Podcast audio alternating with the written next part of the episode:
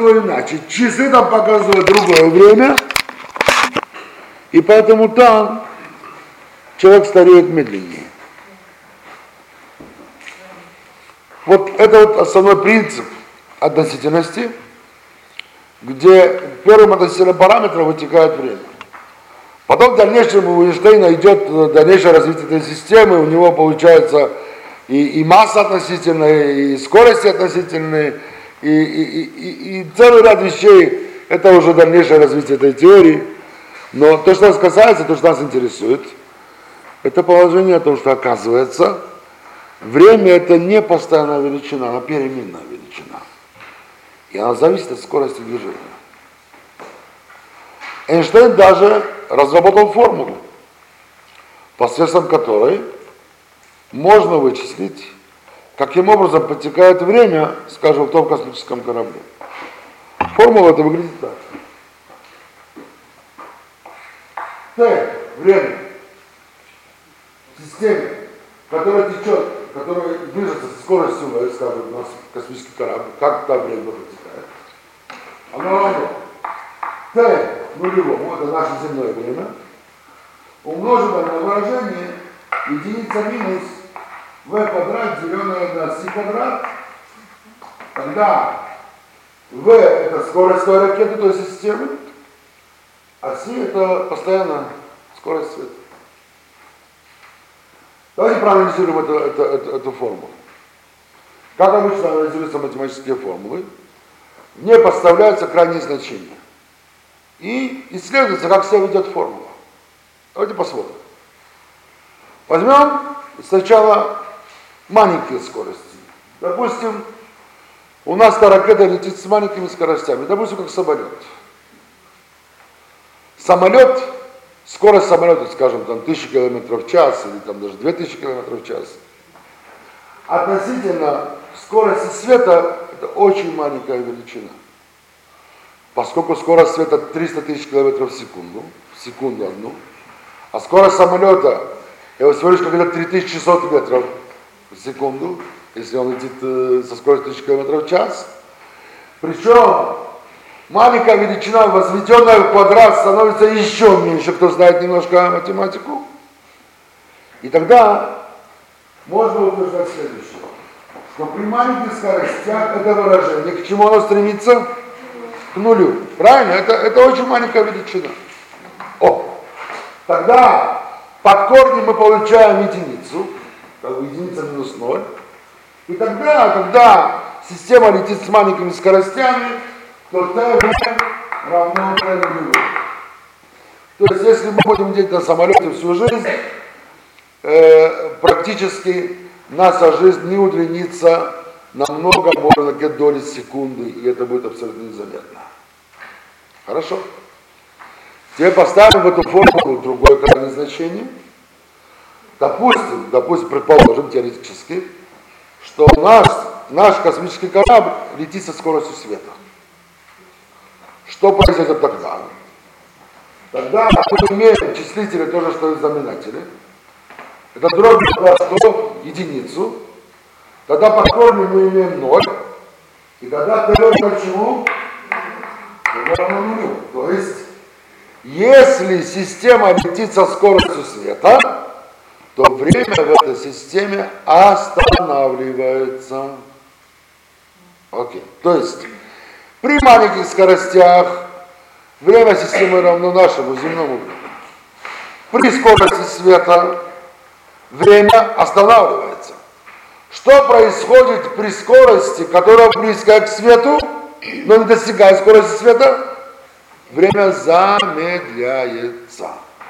Другими словами, если у нас на Земле пройдет год, 10, 100, 200, миллион лет, то в этом космическом корабле может пройти всего полчаса, час, два и так далее. Это есть понятие относительности времени, понятие замедления времени. Теперь, если не удалось доступно объяснить, то можете вернуться к Торе, то, о чем говорит Тора. В Торе явно видно, что первые три дня время считалось по другой по одной системе, а начиная с четвертого дня идет отсчет времени по другой системе. Начиная с четвертого дня, это наше время, знакомое на время, которое уже течет, начиная с четвертого дня и по нашим дни. Но что было в первые три дня? Первые три дня был сотворен наш огромный космос. Какие это было скорости? Маленькие или большие? Наверняка чудовищные, да? Огромные скорости, так? То есть сотворить какую-то такую огромную вселенную. Видимо, это были огромные скорости. О, если это были такие чудовищные скорости, стало быть, там время текло медленнее. Ага, если время текло медленнее, то стало быть, день, который прошел, день и ночь, который прошли в том времени, перевод на наше время, к чему оно может быть равняться? Миллионам и миллиардам лет. Потому что там текло время с одной скоростью, и день тому времени не равняется дню нашему времени. Там день идет в той системе, переводе на нашу систему это могут быть миллионы, миллиарды лет. Так что, говоря о тех, о миллионах и миллиардах лет, которые утверждает наука, в нашей системе эти миллионы вошли в первые три дня творения. Вот они наши миллионы миллиарды. Вот здесь они прошли эти миллионы миллиарды лет творения. Значит, с первые три дня. Начиная с этого дня уже идет вот наше время и наш календарь.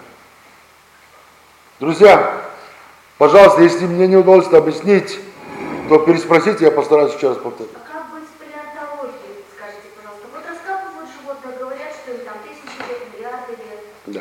А время-то потекло уже 24 Смотрите, часа. смотрите, А что это- мы знаем, что четвертого дня именно 24 часа сутки? Или тоже мы этого точно Не-не-не-не-не, это, это, это, это, это совершенно другая система.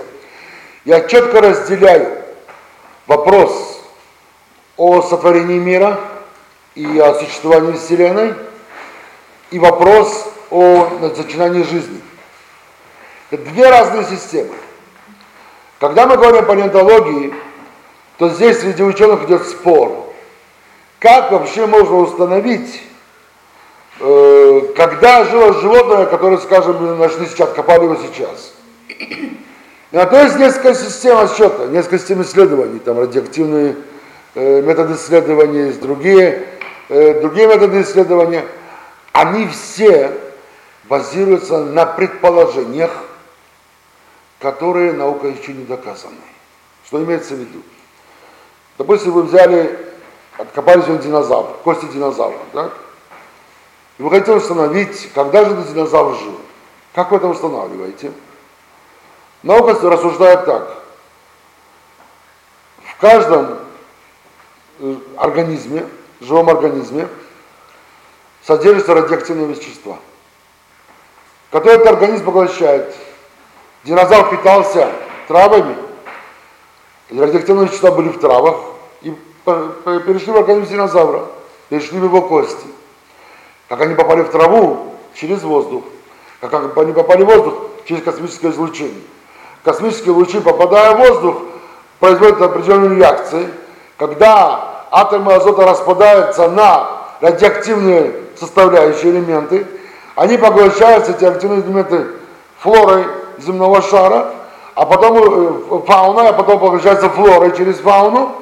И таким образом мы, когда мы обнаруживаем мертвые э, животные, то там у нас есть некий состав э, радиоактивных элементов.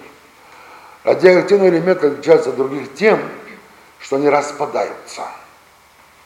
И исследованием установлено, каковы скорости их распада. И, например, известно, что такой-то элемент радиоактивный распадает, э, э, по, пе- период полураспада длится столько-то времени.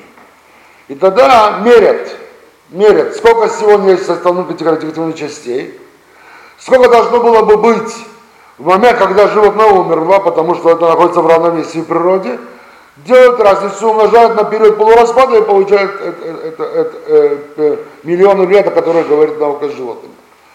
Проблема в том, что этот расчет, этот метод, он базируется на предположениях, которые наука еще не доказаны. Например, самое первое предположение. Наука предполагает, когда она делает расчет, что радиоактивные элементы всегда были в нашей атмосфере в одинаковом количестве. Не менялось количество. Потому что если у вас переменное количество, когда у вас уже период, вы уже не можете определить, что когда происходило. Когда было больше, когда было меньше. И вот, например, когда сегодня э, взяли э, пингвинов, которые умерли буквально вот-вот на днях, оказалось, что они жили 400 тысяч лет тому назад. Есть вот такие вот исследовательства. Это спор для ученых. Я, к сожалению, не компетентен в этом вопросе, чтобы занять какую-либо позицию. И поэтому я вопрос оставляю для, для ученых. Но сейчас вопрос, который я разбирал, он не касается палеонтологии, он касается другой области, хорошо? Здесь нам проще разобраться. Там, когда ученые что установят, тогда мы будем, э, соответственно, в, в, в отношении к этому. Но в этом вопросе палеонтологии до сих пор продолжается спор среди ученых, и Пока они что-то нам дадут разумительное, пока, к сожалению, мы тоже ничего не можем сказать. То есть, а то, что с четвертого дня сутки именно 24 часа, и вот сроки жизни наших праотцов, правотерей, вот там, как известно, там 120 лет, это 120 уже... Это уже наше, это уже наше время. Безусловно, это после четвертого дня время остается постоянным. И поэтому, когда, если первое поколение, допустим, во время Адама, Адам жил 730 лет, мы еще будем говорить об этом. Там первое поколение жили 800-900 тысяч даже лет. После потома люди жили 600 лет. И потом меньше и меньше и меньше, когда установилось более постоянное время жизни, 70-80 лет средних. Это уже все уже наше время, это начиная уже с четвертого дня.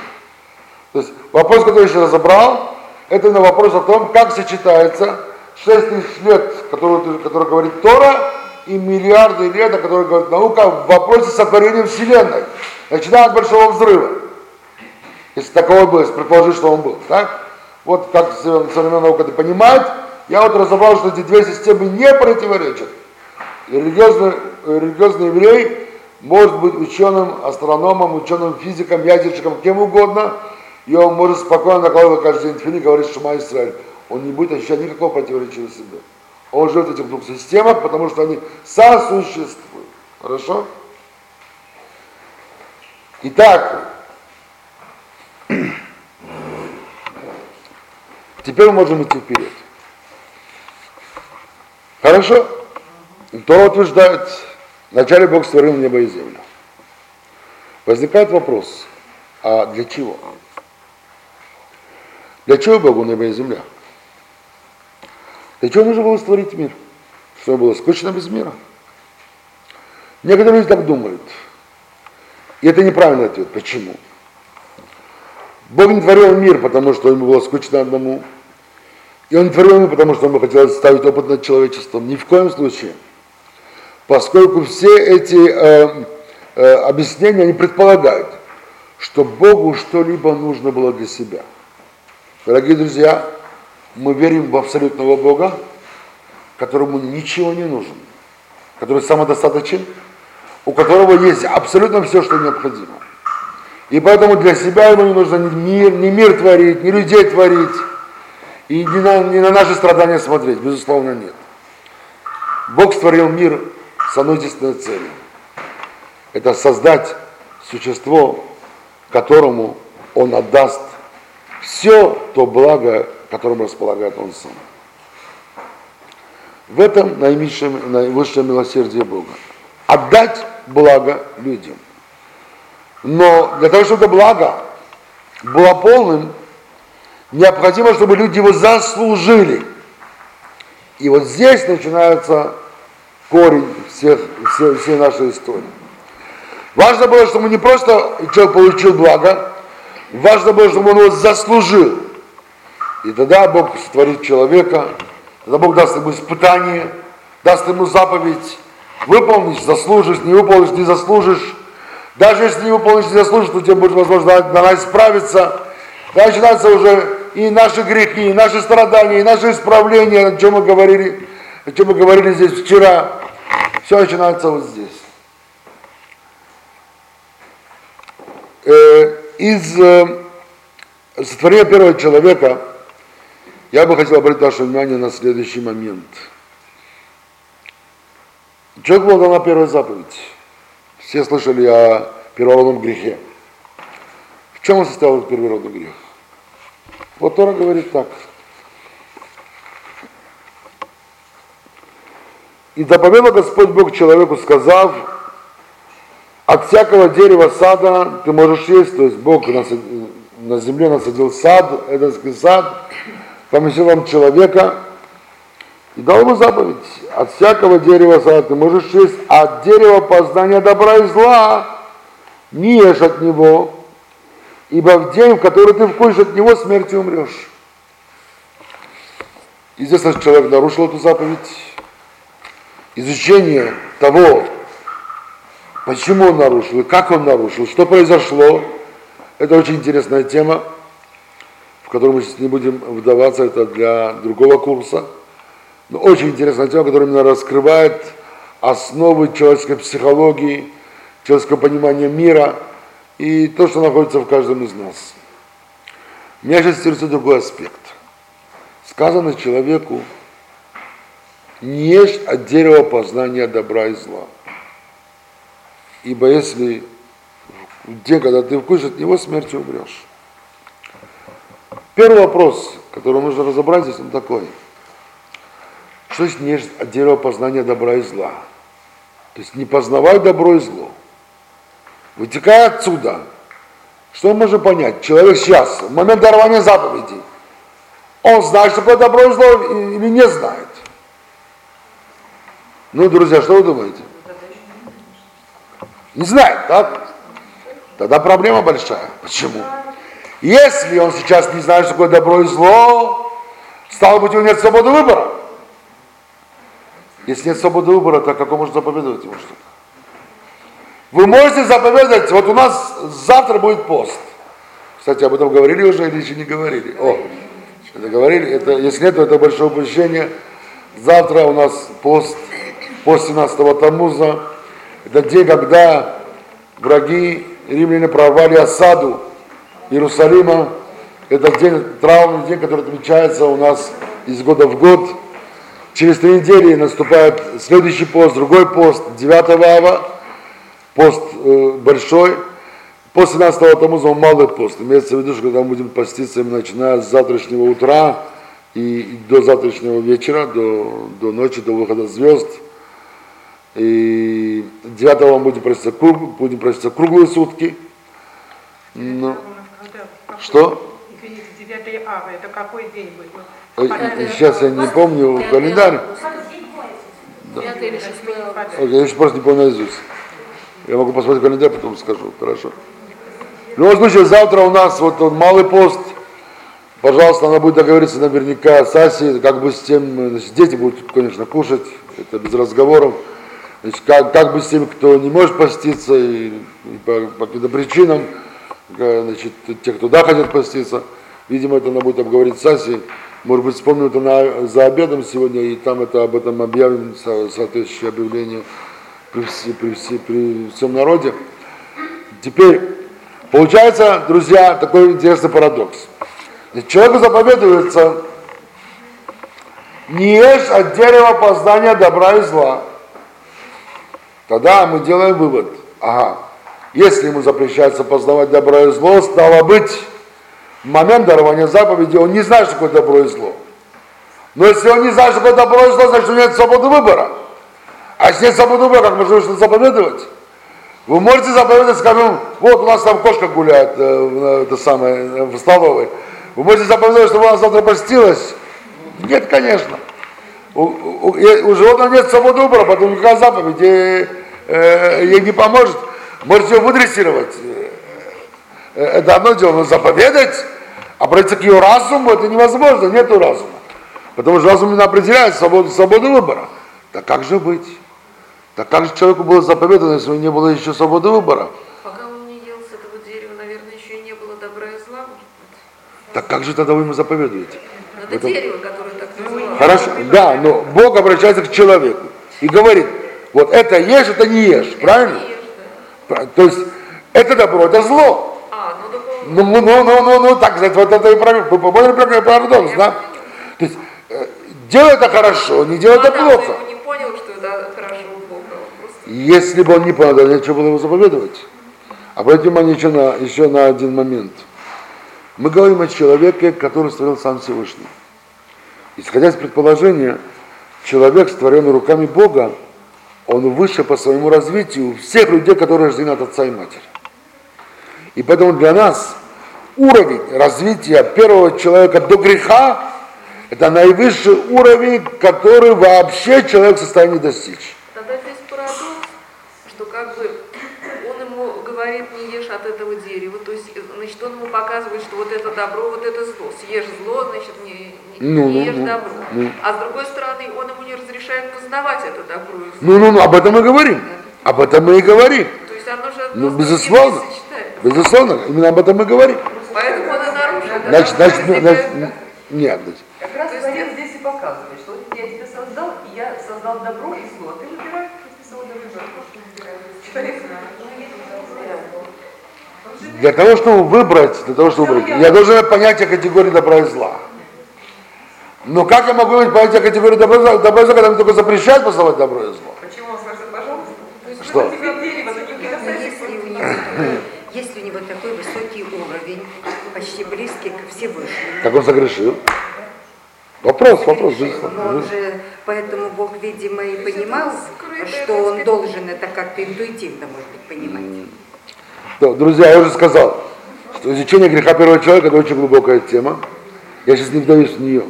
Я только исследую только один нюанс из этой огромной-огромной темы. Потом мы должны еще понять, какую роль женщина играла во всей, во всей этой истории, где она ждала ему есть и так далее. То есть, и что такое змей. Это, это очень интересный вопрос, но не, не, не, не уходит из рамки нашей лекции, друзья. Итак, я хочу пока что разрешить наш парадокс. Этот парадокс, он не выдуман мной, он известен уже много-много веков, и он, эти вопросы ставятся, и этих вопросов есть разрешение. И разрешается он так. Оказывается, что есть разница между объективными понятиями добра и зла и субъективными понятиями добра и зла. Что имеется в виду? Я объясню. Есть добро и зло, как они сотворены в реальности, вот как их Бог создал, и как они были даны человеку. И на этом уровне объективного понимания добра и зла человек безусловно понимал добро и зло, и только поэтому нужно было, можно было что-то ему приказывать. Что ему было запрещено? Что, что значит, не, не ешь от дерева познания добра. Это что познать добро и зло? Это означает получить способность самому устанавливать критерии добра и зла. О, это уже другая вещь. То есть получается, что человек, он знал, что такое добро и зло, как объективные реалии. Ему было запрещено потерять эту способность владения объективных реалий и, обретения, и приобретения субъективных возможностей определения добра и зла. Дам вам пример, который иллюстрирует это. Воровать плохо, правильно? Зло. Это вы так считаете. Я считаю, что как раз хорошо. Вот если заграблю банк, миллион долларов, буду жить спокойно до конца жизни. Ну, пожалуйста. Для вас воровство это плохо, для меня это очень хорошо. Вот, то есть это то, что имеется объективное понятие и субъективное понятие. Да? Есть некое объективное, то, что есть, в реальности существует.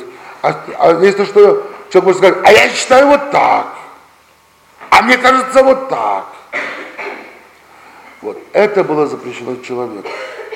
Не входи в мир собственных иллюзий. Ты можешь сказать, а мне кажется, а я считаю, потому что мне кажется, я считаю, это будет всегда против чего? Объективной реальности.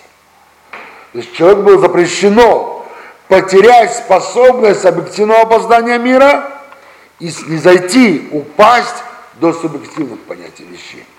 Когда Бог установил объективное понятие вещей, человеку Бог сказал, не потеряй это и не в мир, потому что тот мир, если ты приобретешь субъективное понятие добра и зла, ты перепутаешь все на свете, тебя тогда в, в- в разуме, тогда все у тебя будет падение, с которого потом надо будет выкручиваться сколько лет?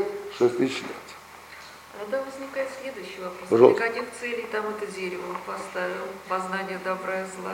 Еще раз, я не понял до Для конца. каких целей это дерево Бог поставил в этом райском саду? Мы сказали, да, что Бог створил человека, чтобы дать ему все благо, которое он располагает сам. Обратите внимание, все благо, которое располагает Бог сам, бесконечное благо. Отсюда понятие бесконечной жизни, отсюда понятие загробного, вечного рая и так далее. Да, вот это бесконечное благо. Но важно было, чтобы человек это заслужил. Само понятие о том, что человек, он послушается голоса Бога, не послушается своих инстинктов, когда у него будет это дерево, эти плоды его привлекать, и, и будет у него там слюнки течь, и все, и так красиво, и так прекрасно. А! Ну, всякие вожделения и похоти, которые возникают у людей. У кого с деревом, у кого с чем-то другим, да. Испытание, испытание, безусловно, испытание, специально было дано испытание с тем, чтобы человек это испытание преодолел, и тогда он заслуженно получил бы благо, которое Бог ему дать.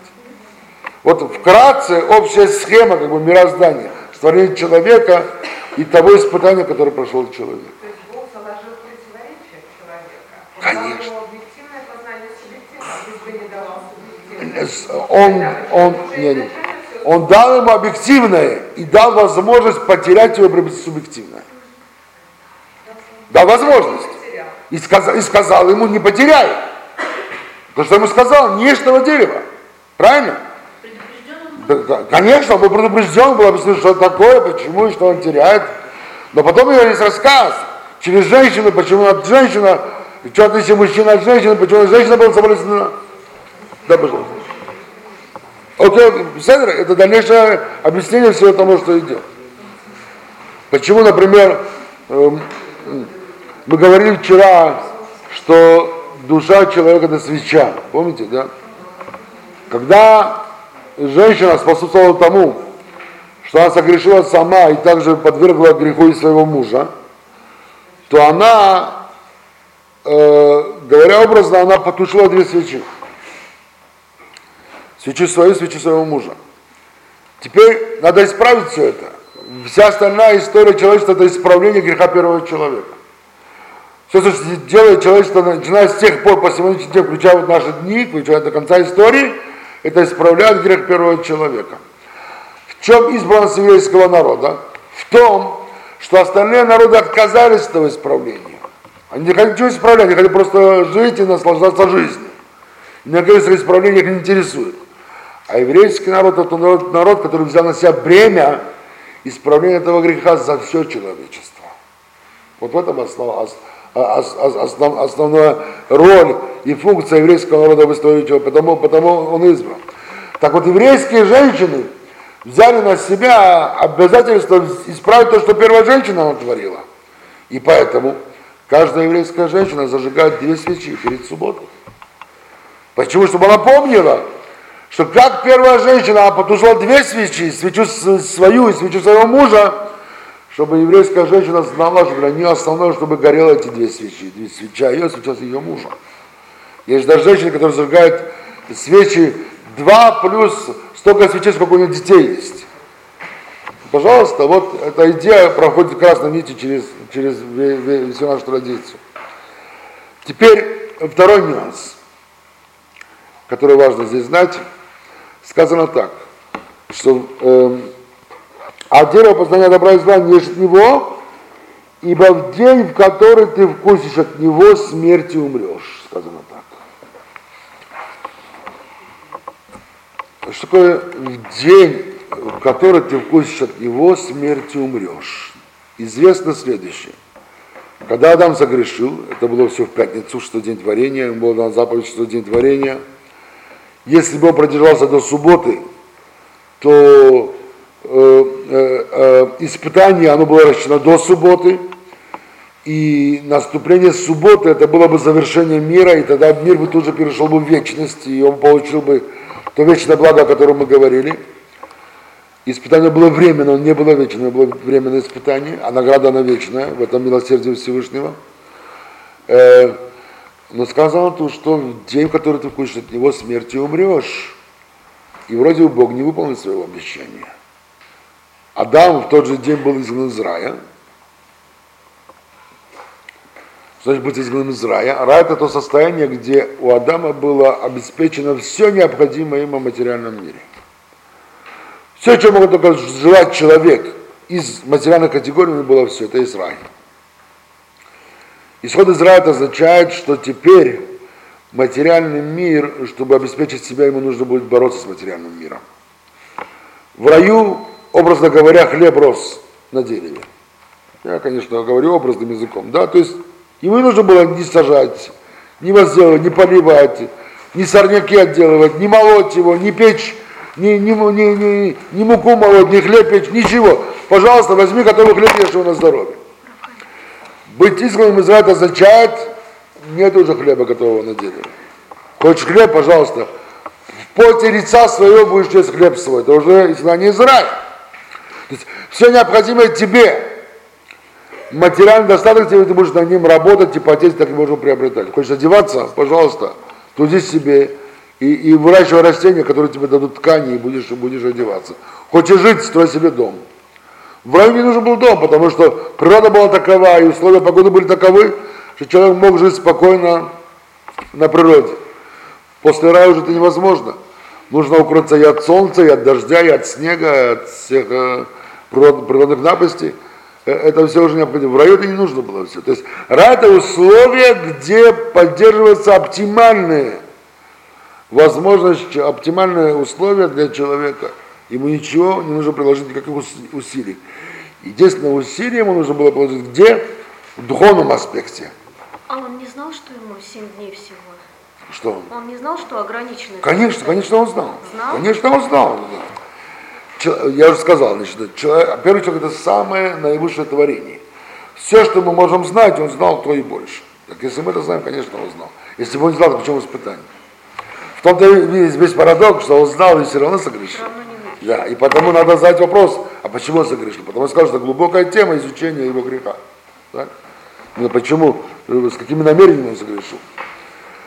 Теперь, так получается, друзья, еще один интересный вопрос, а именно, если Адам, если Адам, он, э, э, ему было сказано, что в день, в который ты э, согрешишь, съешь от дерева познания, сказано смерти умрешь. И в оригинале сказано мод тому, то есть слово смерть повторяется дважды, смертью умрешь. В Торе нет, как мы уже сказали, лишних слов, и поэтому эти слова тоже, эти два раза повторение смерти тоже имеют значение, понятие смерти в этом мире, понятие смерти в будущем мире. Но парадокс остается парадоксом. Вроде бы Всевышний, он э, обещал и не выполнил. Как же это может быть? Он сказал, в день, когда будешь делать, смерти умрешь. А он умер только через 930 лет. Есть тому два объяснения. И я приведу оба объяснения. Мы суммируем и надеюсь, что нам прояснится этот вопрос тоже. Первое классическое объяснение звучит так, что есть понятие, которое говорит о том, что почему Всевышний дал человечеству на исправление 6 тысяч лет. Почему на 6 тысяч лет? Параллельно 6 дням творения. То есть он творил мир 6 дней, и когда человек нарушил, то теперь уже ему, ему потомкам, человечество, нас с вами, дано возможность исправить это преступление за 6 тысяч лет. То есть поднятие параллели день и тысячи лет. И классическое объяснение говорит, что здесь Бог подразумевал день, когда его смерти умрешь, имеется в виду именно день, как бы длинный день, день тысячи лет. И тогда все правильно. Адам жил 930 лет, он умер, то есть первый день. Если подразумевался день в простом понимании, именно как бы его макропонимании, как тысячи лет. Это одно объяснение. Второе объяснение говорит, говорит более, более простым языком, говорит так. Что такое смерть? Смерть это переход из одного состояния в другое состояние. Вот примерно такой аллегорический пример. Два близнеца в утробе матери. Один религиозный, другой светский. Спорят. Говорят, религиозный брат. Братец, ты знаешь, я слышал, что наши предки рассказывали, что вот здесь мы живем мир, сказать, там всякие трубочки, капилляры, там, фонцета, так, и а вот есть другой мир, там есть э, солнце и луна, и звезды, и деревья, и реки, и моря. Говорит ему светский брат, слушай, ты бракобес, какое солнце, какая луна, о чем ты говоришь? Ну где оно солнце, где они реки? Вот, вот, видишь, это наш мир, видишь, вот. Ну, спорят, спорят, спорят, спорят. Никак не могут этот спор разрешить. Пришло время братья появиться на свет. Первый родился религиозный брат. И вот светский брат, оставшись один в утробе матери, начинает плакать. Мой брат, ты умер, ты скончался, ты ушел с нашего мира. Где же ты? Я тебя потерял, никогда больше тебя не увижу. И плачет, переживает. А в роддоме родителям все говорят, мазал то, мазал то, мазал то. Родился ребенок, слава Богу. Да. То есть то, что является смертью в одном состоянии, является рождением в другом состоянии. Вот то, что мы хотели сказать. И поэтому второе объяснение говорит так. Ведь Адам в тот же день был изгнан из рая. И он потерял те условия жизни, то состояние, которое было в раю. Что совершенно в другом состоянии. И поэтому смерть, это изгнание из рая, это тоже есть понятие смерти. И он как бы умер в раю и появился теперь в новом состоянии, в нашем земном, обычном земном состоянии. Вот, пожалуйста, два объяснения, которые можно взять оба вместе и получить систему объяснений. Я это э, привел пример исправленного человека для того, чтобы немножко, чуть-чуть приоткрыть завесу над той таинственностью, которая для многих э, э, является вообще первый человек и все, что с ним произошло. Правда, я уже сказал, что об этом еще много-много о чем говорить. Э, и так получается, что теперь весь основной процесс человечества – это исправить первый грех. Поскольку Адам включал в себе потенциально все человечество, то теперь исправление этого греха должно произойти не только им, но и всеми его потомками. Потому что, когда мы говорим, что это Адам согрешил, на самом деле мы сами согрешили. Каждый из нас согрешил, да я согрешил. Потому что мы и есть Адам. Мы все вместе есть Адам. Потому что души всех нас это, это частица души Адама. И мы все были в создании Адама, но мы сами согрешили, поэтому нам сами это исправлять. Это не то, что он согрешил, я буду исправлять. Нет такого вопроса. Нет, да я согрешил, я буду исправлять. Только тогда меня звали Адам. Каждый из нас, всех нас мы звали Адам. И вот начинается путь человечества на земле, начинается этот огромный и сложный процесс исправления. Люди размножаются по земле, то рассказывает о первых поколениях человечества, рассказывает и о том грехе, который был совершено детьми Адама, Каин и Авель, брат убивает брата, и дальнейшие последствия, что произошло. Однако идут годы за годами, и только единые люди, они помнят и живут тем, для чего они живут, исправить этот грех. То есть стать праведными людьми, достигнуть совершенства своей личности, изгнав из себя все греховное, что есть. Большинство людей об этом и знать не хочет. Что они хотят?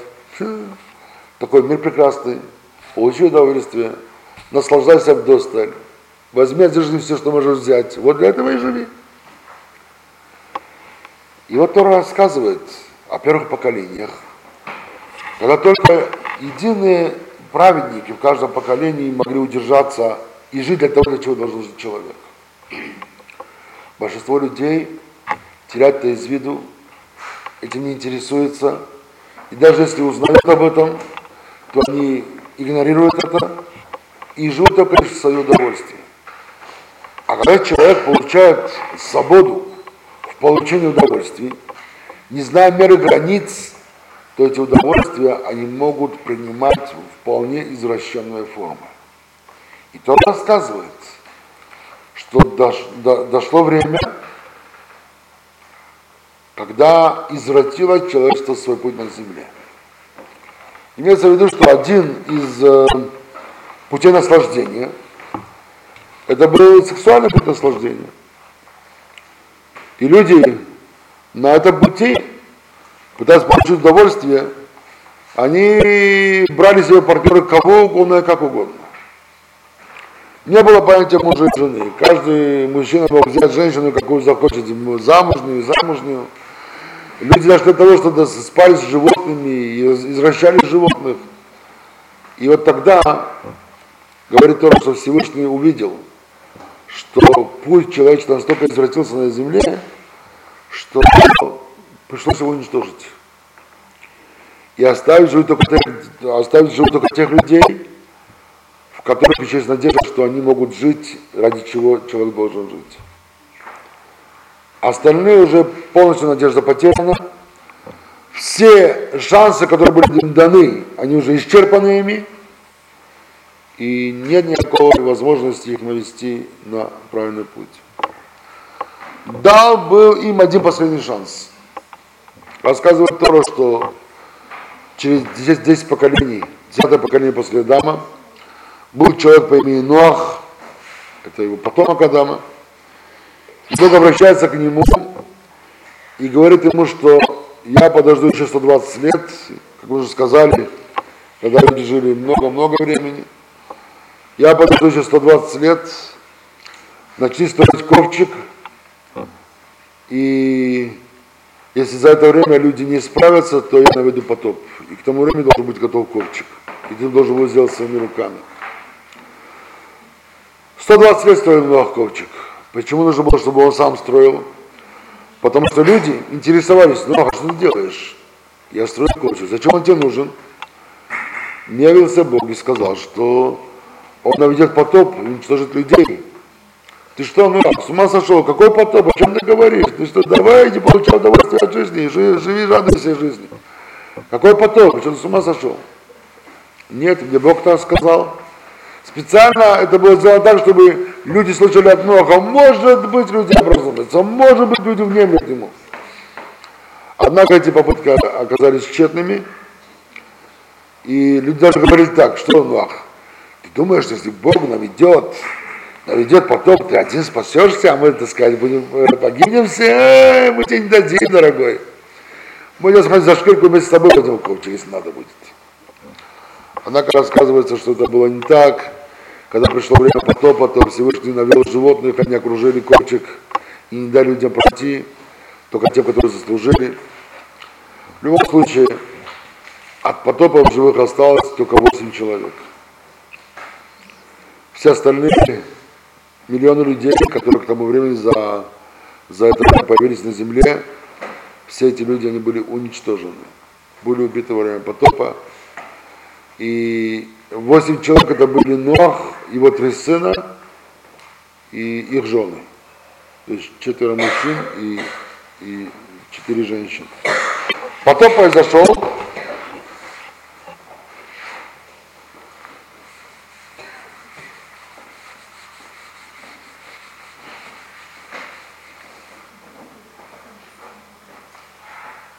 в 1656 году от сотворения мира.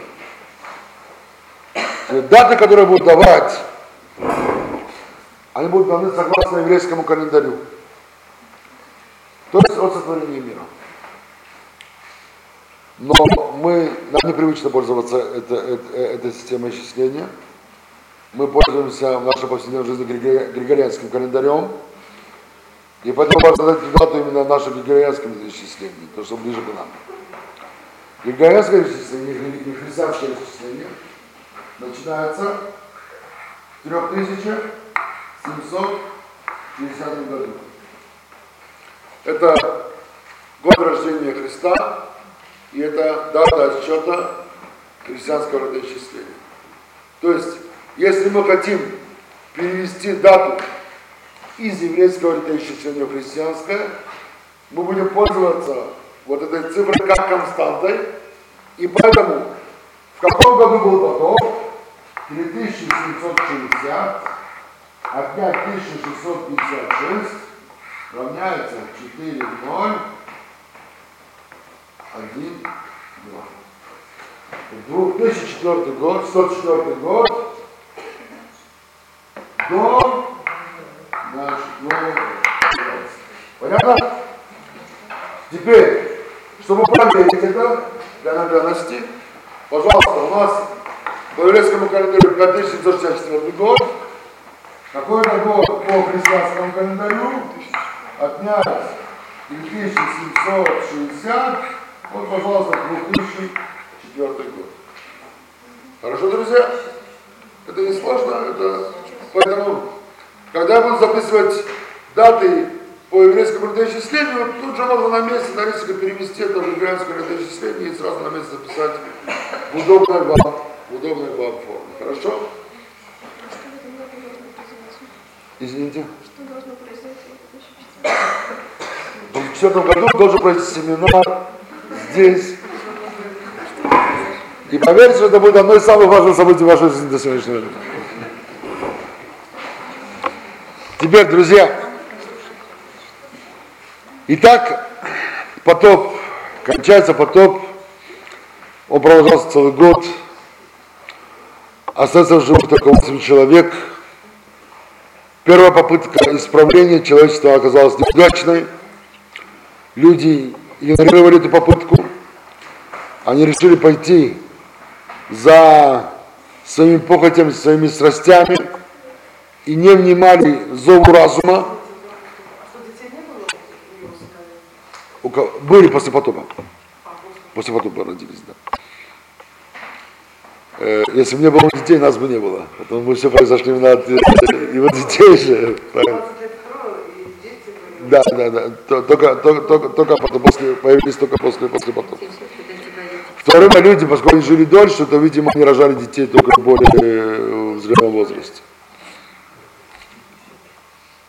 И вот э, э, первая попытка, она оказалась неудачной.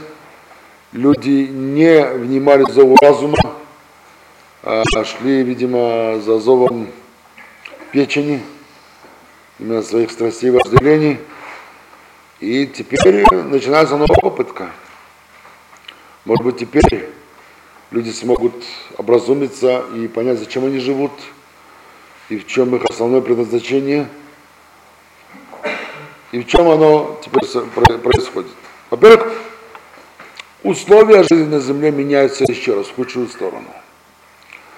Если люди до потопа жили, как вы уже сказали, 800, 900, даже тысячи лет, то после потопа резко спадает продолжительность жизни. А наши комментаторы объясняют, что на, э, дают тому два объяснения. Одно объяснение это чисто э, как бы э, физическое, а другое немного каббалистическое объяснение. Физическое в том смысле, что изменяются условия жизни на Земле. Э, Например, если раньше э, человек э, хотел прокормить себя, ему достаточно было засеять поле один раз, урожай, который он снимал, ему хватало на 40 лет. Сегодня для нас такое было бы сказкой, правильно? Сегодня, если мы снимаем два урожая в год, это уже великое достижение сельского хозяйства. В то время были другие условия жизни. Если скажем, сегодня мы хотим выпить вино, виноградный сок, мы должны взять гроздь винограда, выжать в него сок и попить. Тогда были виноградины огромные, как бочку, можно было только взять кружку, зачерпнуть и тут же получить виноградный сок кружечку. То есть другие условия жизни были. Есть тому и каббалистское объяснение, почему понизилась э, продолжительность жизни людей, поскольку первое поколение, это были первые как бы частицы души от Адама, необходимые для исправления. Условно, что э, душа Адама была поделена на какое-то ко- э, маленькое количество частей.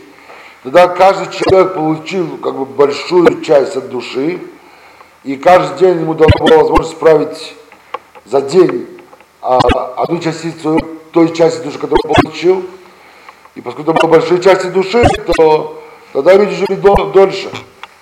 С последующими, поколениями, то каждый человек уже получал все меньше и меньшую частицу от души Адама для исправления, и потому и продолжительность жизни тоже она стала меньше. Но это уже немного как бы Э, В любом случае, два объяснения, которые можно снова сочетать и примерно попытаться понять, почему и каким образом изменилась продолжительность жизни на Земле. Мы наблюдаем здесь еще одну вещь, что если сразу после потопа люди жили около 600 лет, то буквально через несколько сот лет продолжительность жизни еще снижается и становится уже около 200 лет, и потом дальше еще стесняются, еще, пока вот доходят времена Давида, о котором мы уже будем говорить, когда продолжительность жизни станет уже более-менее постоянной, это 70-80 лет. И так новая попытка. Как известно, люди, они, э, э, Ноев ковчег остановился на Арадской горе, и, и оттуда человечество начинает это, эту новую попытку. Сколько у нас времени, друзья? Который час?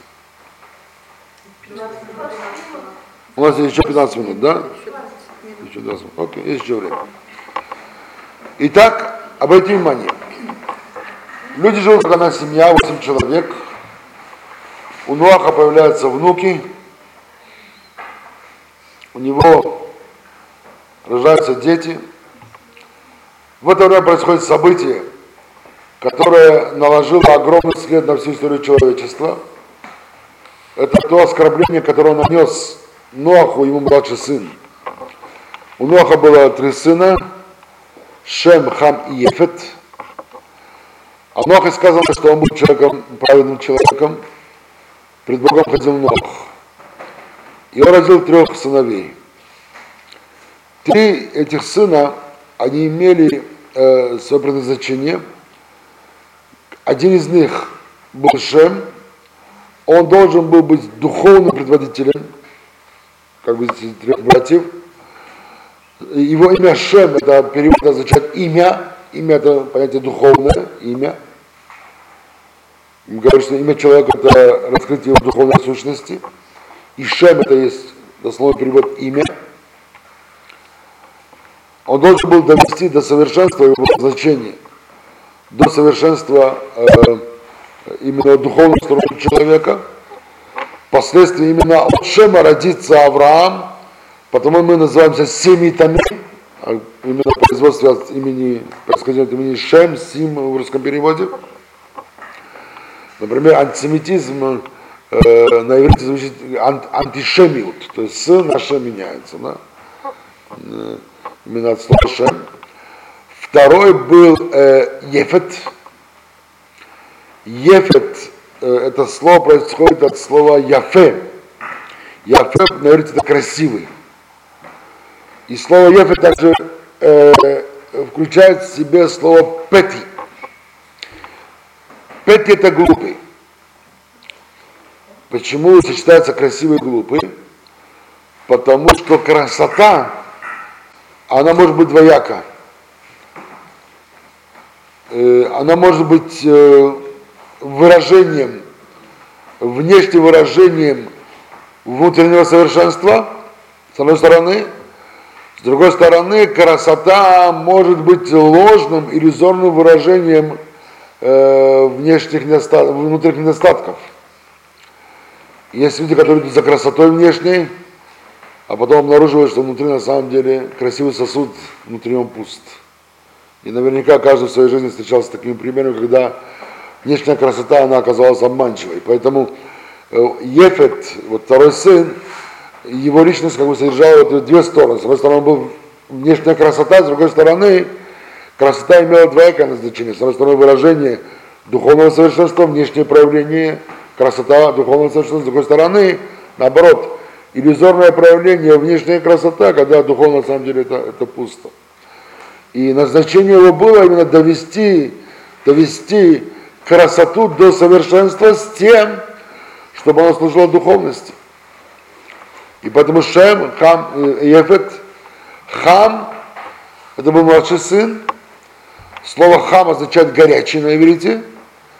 И это, этот сын, он должен был обуздать свои страсти. Хам – это горячность крови, горячность, пылкость человек, человек, человеческого нутра. И он должен был починить духовность именно горячность человеческого тела, его, его, э, э, его, его страстей. Вместо этого Хам проделал следующий гнусный поступок. Кто рассказывает о том, что Нуах, он э, с собой в ковчег занес э, э, ветки от винограда, и после потопа насадил виноградник и э, собрал урожай винограда и сделал вино и напился, напился так, что, видимо, потерял э, голову от, от вина, и он обнаженный лег в своем, э, ш- лежал в своем шатре, и хам, который должен был исправить страсти, наоборот, подчинился страстям, и он сделал две гнусности по отношению к отцу. С одной стороны, он провел с ним акт мужеложства, с другой стороны, он кастрировал его. Почему он кастрировал его? Потому что э, Хам слышал, как Нуах выражал свое желание иметь еще детей. А Хам размышлял так. У Адама было всего два сына, Каин и Авель, но и они не поделили мир, и Каин убил Авеля. Нас уже три брата, так если будет еще один, чтобы мы перебьем друг друга, поэтому надо сделать так, чтобы у отца не было больше детей. Так он кастрировал отца, и еще сделал с ним гнусность. Когда Нох проснулся от этого, от этого э, события, то он проклял своего сына младшего э, тем, что он предопределил ему рабство. Что именно от его поколения будут рабы для остальных братьев, и впоследствии именно от Хава произойдут негры, которые суждено стать рабами в течение всей истории человечества. И большинство рабов, которые были, хотя рабы были у всех э, народов древности, но именно в основном рабство осталось наиболее протяженным именно почему-то у негров. И, и у Ноаха это было проклятие не просто исходящее из обиды зла и горечи за то, что его младший с ним, сын с ним совершил, но это было проклятие, э, основанное на пророческом духе, где было заложено это рабство не, не только как наказание этому сыну, сколько как исправление. То есть, чтобы можно, ну, чтобы стало возможно исправление твоего горячего пыла и твоих небузных страстей, им необходимо быть подчинение у Шема и Ефета, то есть у красоты и у духовности. И тогда сможет найти свое исправление, это пылкость и страсть тела. Вот таким образом продолжает человечество свой путь. Мы уже сказали, что от Шема произошли именно вот еврейский народ, еще целый ряд народов Востока, потом понятие антисемитизм, семиты, антисемиты. От Ефета произошли народы Европы, Самый видный представитель это был Греция, Яван был сыном Ефета. Как известно, именно Греция, она была э, тем народом, которая внесла э, в цивилизацию понятие культуры, красоты, изящности, развития науки, искусства. Греция, а потом затем Рим, они внесли всему человечеству эти понятия, то есть это все исходит от Нуаха, и от тех функций, которые были даны этим трем сыновьям. Шему духовность, и, и Ефету красота, изящность, и Хаму пылкость тела и страсти. Первые несколько сот лет, да, конечно, что египтяне потомки Хама. Конечно. Именно потому объясняется, почему Сара столь стремительно хотела, чтобы Агарь оставалась ее рабыней, она знала, как она должна исправить себя, на будучи рабыней. Ага этого не понимала, а Сара это понимала хорошо. Я понимаю, что вы знаете, о чем я говорю, да? Если вы задали этот вопрос, наверняка вы знаете. А вот азиатские народы, Что? азиатские народы, там японцы, китайцы, Э. Э, э, Частично это потомки Хама. Тоже. Это в Торе упоминаются и китайцы. Японцы я не нашел упоминаний. То есть в Торе приводится наименование древних народов.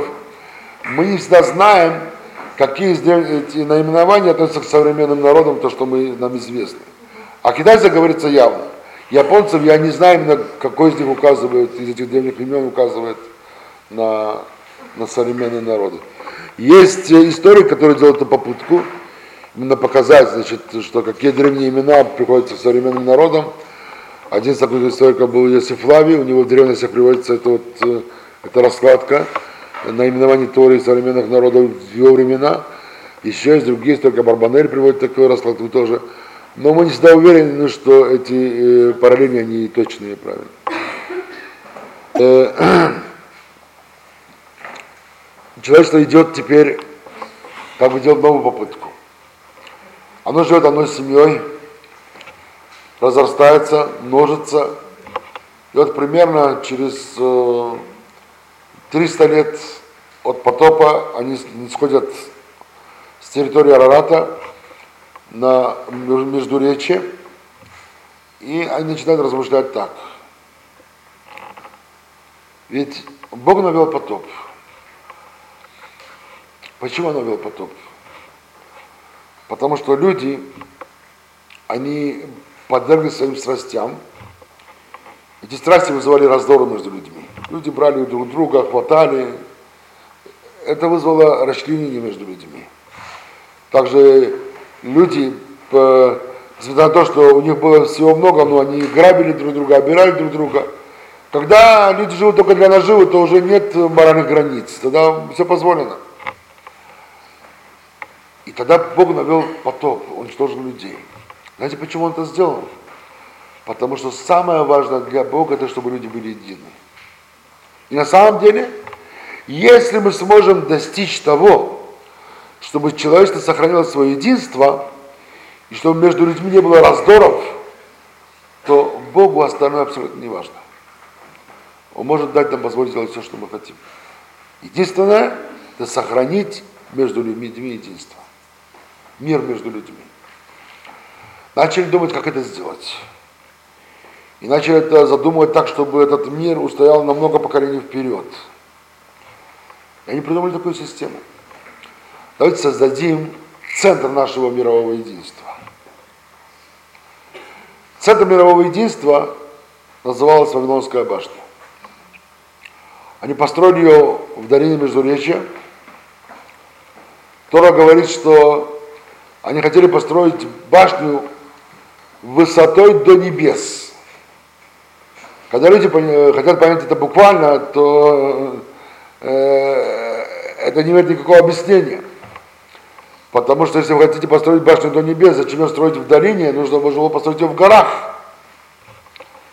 Подняться до вершины города еще нужно было огромные усилия, потом еще дальше. Как можно вообще дойти до небес? Люди не, было, не были тогда идиотами настолько, чтобы знать, что до небес нельзя подняться. Но имеется в виду, что они хотели построить башню, которая бы удержала бы небеса, которая сдержала бы гнев небес. Потом башня была бы до небес. И тогда люди начали строить Вавилонскую башню.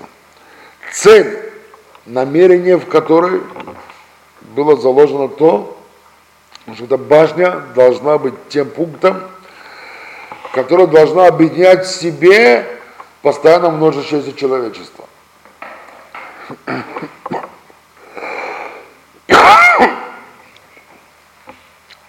И все, что бы люди не делали, все, что бы они не совершали – Главное было не удаляться и день этой башни. Не отдаляться от человечества, потому что, да, люди боялись, что будет еще новый потоп. Будет новый гнев, новая кара свыше. И главное было это пресечь тукаву, удержать небеса, поднять башню до небес, а потом делаешь что хочешь, ну что хочешь. Богу не важно это. Главное сохранить единство людей. И когда наше предание рассказывает интересные вещи. Люди строили эту башню и поднимали кирпичи. Строили именно кирпичами. И если падал кирпич с высоты, то строители башни причитали и плакали. Когда же новый кирпич зайдет вместо того, что упал? Но если падал человек и разбивался на смерть, Никто на это не обращал внимания. Это предание нам раскрывает очень интересную вещь. Что башня это не было только строение, это была идея. Идея единства. Когда единство общества стало главным, что влекло человечество тогда. Главное было поддержать общество. Личность потеряла всякую цену. Чтобы вы знали, что Вавилонская башня – это пример всех тех обществ в дальнейшем развитии человечества, когда общество станет важ, важным, а личность станет ничем. Самый известный нам пример тому это какое общество? Социалистическое общество. Это Вавилонская башня. В современном виде. Как человек ничего, ничего не стоит. Главное идея социализма, партия. Понимаете, что сейчас. Сейчас, сейчас. Э, э, Здесь не надо видеть только, так сказать, только коммунистов. В капиталистическом мире то же самое, безусловно. Я, вот, я читал о таком примере, который я привожу этот пример обычно на лекциях, тем, чтобы иллюстрировать, как это произошло в западном, происходит в западном мире часто, вот такой явный такой пример, броский пример. Он произошел в 76 году кто любит спорт, знает, что были Олимпийские игры в Монреале, в Канаде. И, как обычно принято, страна, которая принимает гостей, где устраиваются Олимпийские игры, там есть специальный организационный комитет олимпийский, который управляет тем, что должно быть построены какие-то сооружения, комплексы, спортивный городок и прочее, все необходимое для успешного проведения Олимпийских играх. И такой же комитет был, конечно, и в Канаде. И уже за много лет до начала Олимпийских игр уже начали строительство и спортивного городка, и сооружений необходимых, дворцов спорта и так далее. Когда осталось полгода до открытия Олимпийских игр, обнаружили, что если продолжать работать с теми же темпами, которые они идут, то они просто не будут завершены. И тогда Олимпийские игры не смогут начаться вовремя. Это будет э, позор в глазах всего мира, потому что для каждой страны, которая э, является хозяевами Олимпийских игр, для них это, для них это престиж принять достойным образом э, всех спортсменов мира. И тогда наняли еще большее количество рабочих, дали им повышенные зарплаты с тем, чтобы э, построить необходимое вовремя. Однако осталось всего пару месяцев, и было видно, что не успевать. Тогда дали еще дополнительное поощрение рабочим, но заставили их работать по две смены. Конечно, темпы строительства усилились, но к тому же, поскольку рабочие работали много-много суток по две смены, то они просто теряли свои силы, начали засыпать на работе, и это иногда строительство на больших высотах, и люди начали падать с высоты, участились смертные случаи, да, участились. Начали, на, рабочие начали поднимать забастовки, потому что люди не хотели умирать, хотели заработать, но не умирать. И это грозило тем, что просто не будет э, престиж Канада в глазах мира будет унижен. И вот после очередной волны забастовок собрался организационный комитет на многочасовое обсуждение, и в, на следующий день во всех э, передовых газетах Канады появился такой заголовок. Организационный комитет Канады в знак поощрения рабочим решил увеличить пенсии вдовам погибших.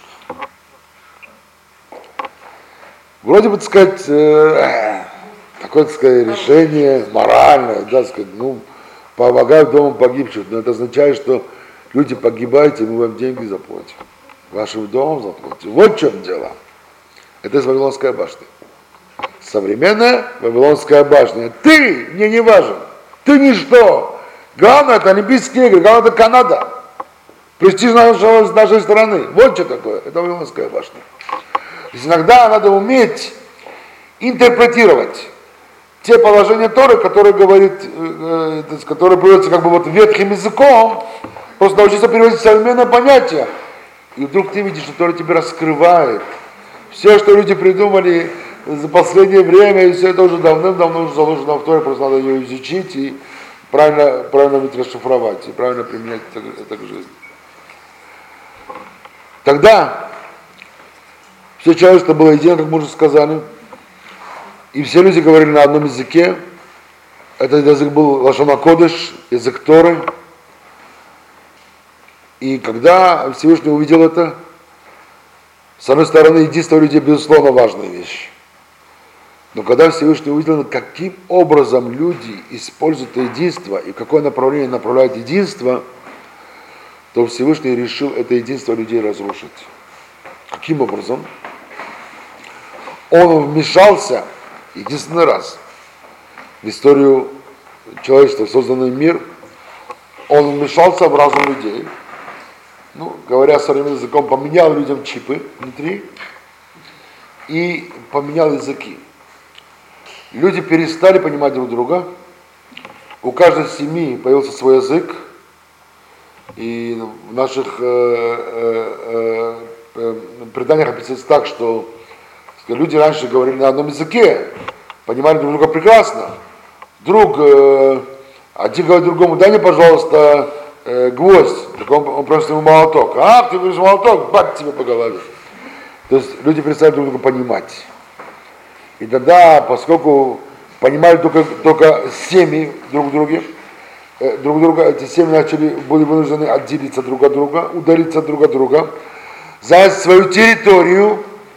И вот люди, которые до сих пор жили как единый народ, здесь начинают появляться первые народы на земле.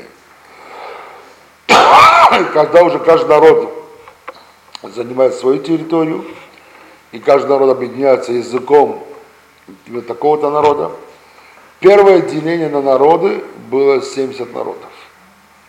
И так оно идет в нашей истории, и вы неоднократно можете прочитать в наших источниках, книгах по еврейскому мировоззрению понятие 70 народов мира и Израиль. Вот отсюда оно идет, именно вот с Вавилонской башни. Интересная вещь, что деление людей на народы, на языки, на разные территории, воля-неволя создала вражду между ними. Появились конфликты. Один занимает территорию другого, один занимает имущество другого, отбирает. Один начинает говорить, что я лучше, чем ты, или кто-то лучше другого. Начинаются конфликты, начинаются на войны. До сих пор еще не было понятия войны в человечестве. Не было войны. Вот здесь начинаются первые войны. И происходит странная вещь. Оказывается, что Всевышний, вмешавшись сознание людей и изменив их миропонимание и языкопонимание, он же подстрекнул, создал для них условия с тем, чтобы между ними возникла война и вражда. Бог это сделал. Почему? Потому что Бог не желает допустить единство людей. Почему? Потому что люди единство используют во зло. Только лишь, пройдя через весь процесс исправления, в конце истории, нам обещано, что придет царь Машех, который объединит все человечество воедино, но это будет время, когда люди уже смогут правильно использовать свое единство. Но все время, пока люди, есть опасность, что люди используют единство только во зло, Всевышний не допускает эти, это единство. Так и сказано в Талмуде, где описывается аллегорически то, как будут реагировать народы, когда они придут в конце истории сдавать отчет Богу, ну что они сделали в истории человечества, какую роль они сыграли, что хорошего они сделали. Там некоторые народы будут говорить, вот мы делали войны, захватывали, и сказано, что Всевышний их остановит, скажет, замолчите, войны я делал. Слышите, что такое? Бог сказал, войны я делал. Милхамота нет. Почему? Безусловно, единство людей это важная вещь но при условии, что единство будет направлено в правильное направление. Положительное направление. История Вавилонской башни, друзья, она произошла, и разрушение этой башни, что было сопутствовало и с языком, и разрушение этой башни, произошло в 1900 в 96 году. От сотворения мира. В этот период появляется на арене истории первый, первый еврей. Авраам, который родился в 1948 году. Но об Аврааме и остальной, его роли, его функции, можно поговорить в следующий раз. Спасибо за внимание.